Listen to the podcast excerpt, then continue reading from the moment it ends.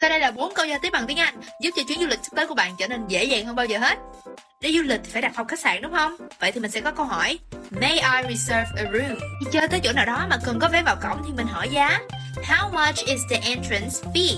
Vé máy bay lại càng không thể thiếu Nếu mà muốn đi chuyến khứ hồi thì hãy hỏi How much is the round trip ticket?